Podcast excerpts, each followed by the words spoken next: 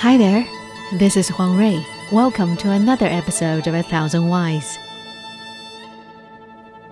If you are a fan of traditional Chinese music, you may be familiar with a renowned piece called A Hundred Birds Paying Homage to the Phoenix, Bai Niao Chao Feng.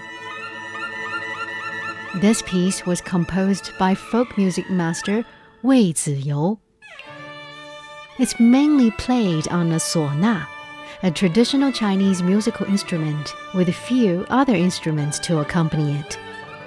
However, as its name suggests, you feel as though you are hearing the songs of myriad of birds cuckoos, partridges, swallows, mountain chirps, blue tits, thrushes, larks, blue peaks, as well as the crowing of a rooster implying the passing of the night and the rising of the sun. It is a very classic piece. It is often played by orchestras at major music events, especially during Spring Festival, as it arouses in people their love for nature with its warm, cheerful melodies. Of course, the phrase a hundred birds here actually represents far more than hundreds of species. In the Chinese language, people love to use a hundred to describe numerousness and diversity. China boasts a large number of bird species. There are more than 1,400 existing species in the country. Little wonder that so many composers have gained inspiration from such bountiful nature. And not only musicians. There was once a princess who drew fashion inspiration from our avian friends. However, her love for the feather of birds almost proved to be disastrous. The name of the princess was Princess An Le, and she lived in the early 8th century. As one of her father's favorite daughters, she led a very extravagant life. An endless succession of gorgeous clothes couldn't satisfy her. Nothing was good enough. Eventually, she decided that she wanted a skirt made entirely of the feathers of different birds. Her father, Emperor Zhongzong of Tang, mobilized a lot of labor force and even the army to hunt down the birds in order to make such a skirt.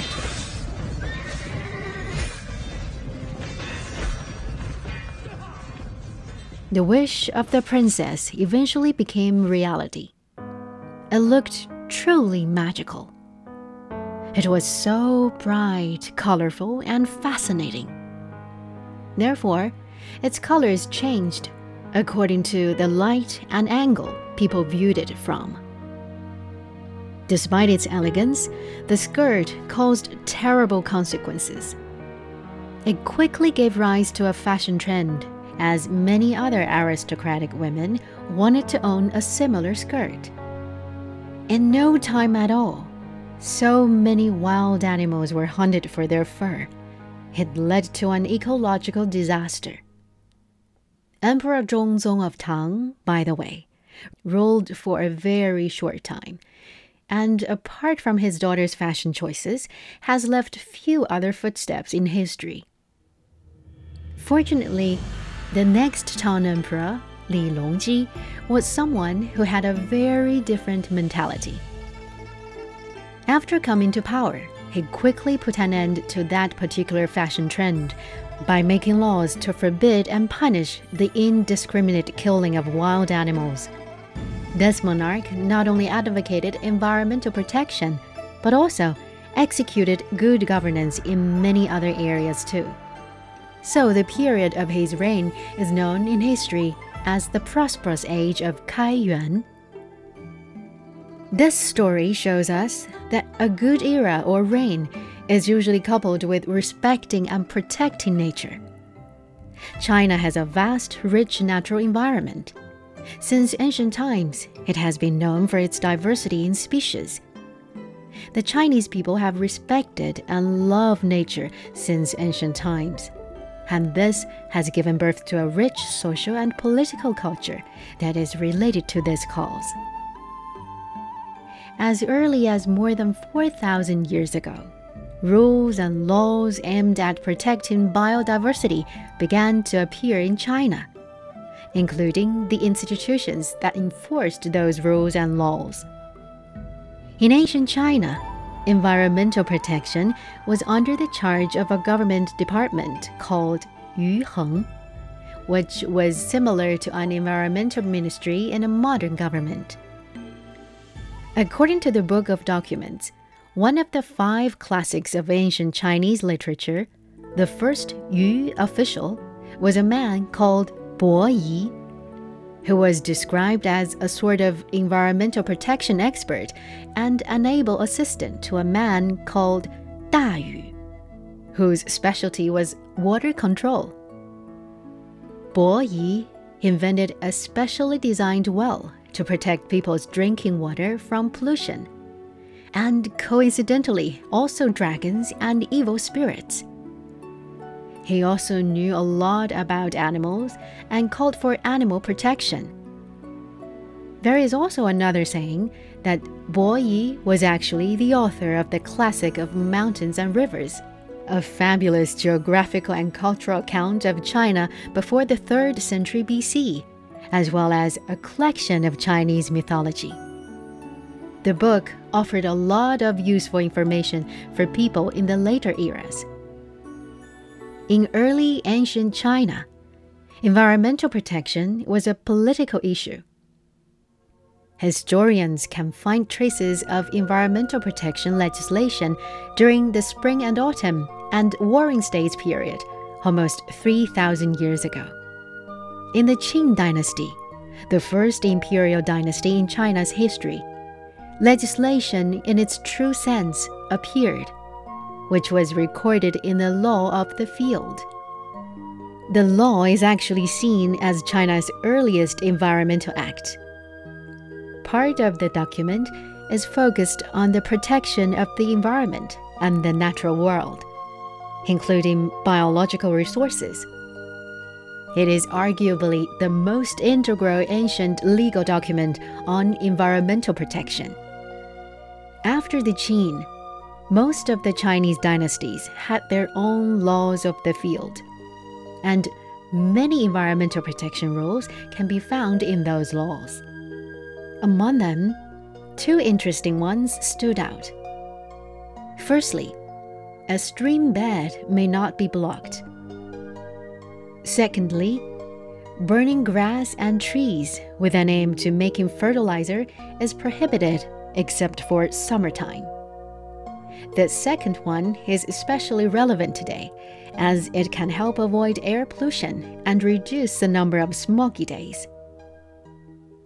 Since ancient times, China has had a comprehensive understanding of respecting nature and protecting biodiversity. Guanzhong, a renowned thinker of 8th century BC, was an environmental protection expert as well.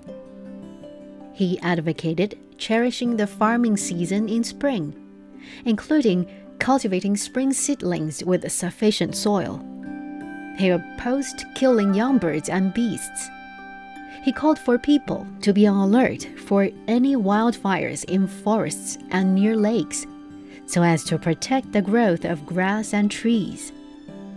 He believed it was important to properly manage ditches and ponds in order to realize efficient, effective storage and use of water.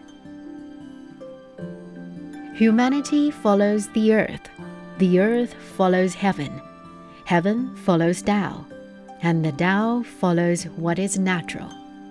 Is a well known quote by ancient Chinese philosopher Lao Tzu.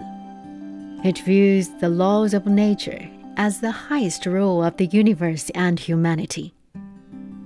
Also, it is said that Confucius, the great philosopher, only used a fishing rod when he fished. He never used a fishing net, which he believed could be damaging to fish stocks in nature. When he hunted birds, he never targeted those that were resting in their nests. Mencius, an inheritor and developer of Confucius' ideology, advocated loving not only our compatriots, but also the animals and plants in nature. He also said, as long as you till the land at the right farming season, the land will always provide enough grain for you. As long as you refrain from placing a fishing net into a pond, the pond will keep providing fish for you. As long as you log in a forest with a mindset on sustainability, the forest will keep providing enough timber for you.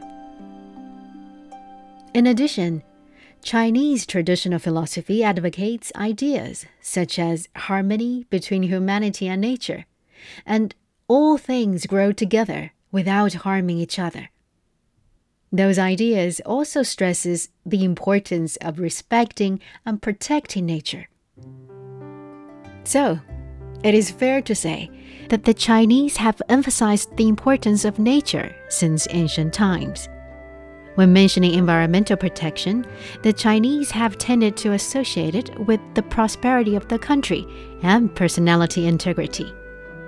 Such a way of thinking has left valuable spiritual and intellectual legacies.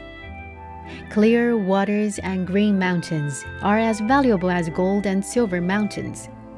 A widespread slogan in China today, coined by its president Xi Jinping, and in many ways represents a continuation of the country's traditional wisdom.